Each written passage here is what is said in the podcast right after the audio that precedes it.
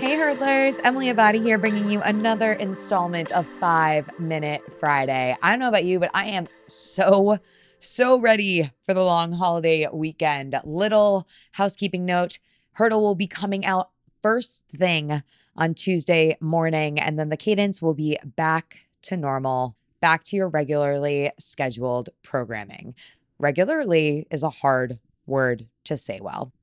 okay, now that we have taken care of that note, for this week's weekly hurdle, I'm actually mixing it up a little bit. Usually, I correlate between the weekly hurdle newsletter if you are a subscriber. If not, head on over to the show notes, click the link to subscribe and get that in your inbox every single Friday.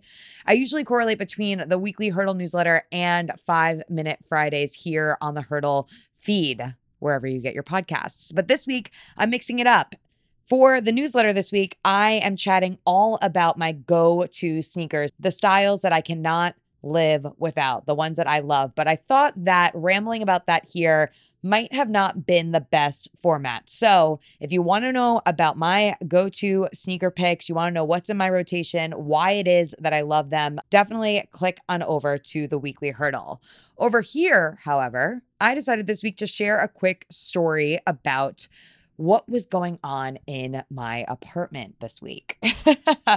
Nothing too scandalous, I promise. However, I was working on Wednesday when I realized that I had received a few emails letting me know that packages were trying to be delivered to my building, which doesn't have a doorman. And usually, when there is a delivery person downstairs, they will press the buzzer. I'll get a notification up here. I'll let them in. It's easy breezy. Well, turns out I came to learn that since Sunday, my buzzer had been broken, which means that it wasn't functioning properly. Anyone trying to contact me from downstairs couldn't get through. I wasn't getting notifications. And man, it was frustrating. And it was frustrating because, yeah, like you want to know what's happening in your own building, but also, again, on the packages note, things were just getting turned away. And that can be super frustrating, especially when you've been looking forward to said things like a light bulb that was for the small lamp in my living room, among other highlights. I digress. So, of course, when this is happening, the super for my building's on vacation. We have a temporary super. I reached out to him. Somehow I became the point person for the technician that needed to come here and fix the intercom. And to boot, he couldn't make it until the following day. It was just a string of slightly annoying events one after the other, things that I didn't necessarily want to deal with. And I realized when the man finally got here yesterday to fix the intercom buzzer I greeted him, and at first it was like I snapped a little bit because I was frustrated that it had taken so long for him to get here. And we had a brief interaction. He looked at my intercom, my buzzer inside of my apartment, and then went downstairs onto the next apartments to figure out where the issue was stemming from. And when he walked outside of my apartment, I had a moment where I thought to myself, dude, he did not deserve that. This man is just trying to do his job. He couldn't get here earlier because he had other jobs. He's not the person that's responsible for this issue. This is just an issue. And so, long story short, he eventually comes back in here after he fixes the problem. Everything seems to be working fine. And before he walked out, I literally said to him, I just want you to know I'm sorry if I snapped on you a little bit before. I really appreciate that you came here to take care of this for us. And I hope you have a really great day. And he looks at me and he said, People don't usually talk to me that way. I really appreciate that you said that.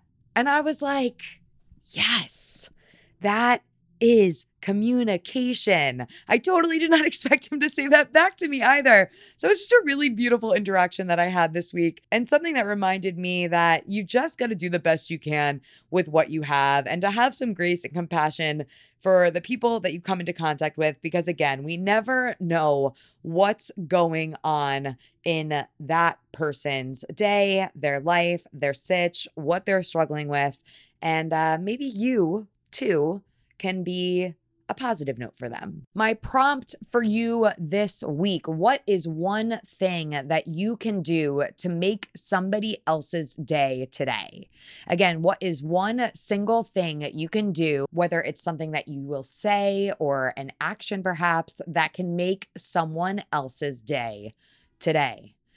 Highlights of the week. You know the drill. All of the links to this stuff can be found in the show notes. First up, you've got to send one of these. It's called a pinatagram. Honestly, I got targeted by this company on Instagram and I knew it was only a matter of time until I found the appropriate person to send one of these to. Basically, it's literally what it sounds like. It's a pinata that you send in the mail. Mine cost $20, felt like the perfect gift. I don't know if my friend who was supposed to get married this weekend, my college roommate, is listening to this, but if she is, surprise, you have a pinatagram coming your way. I just love this idea. I mean, who wouldn't love to get a pinata in the mail?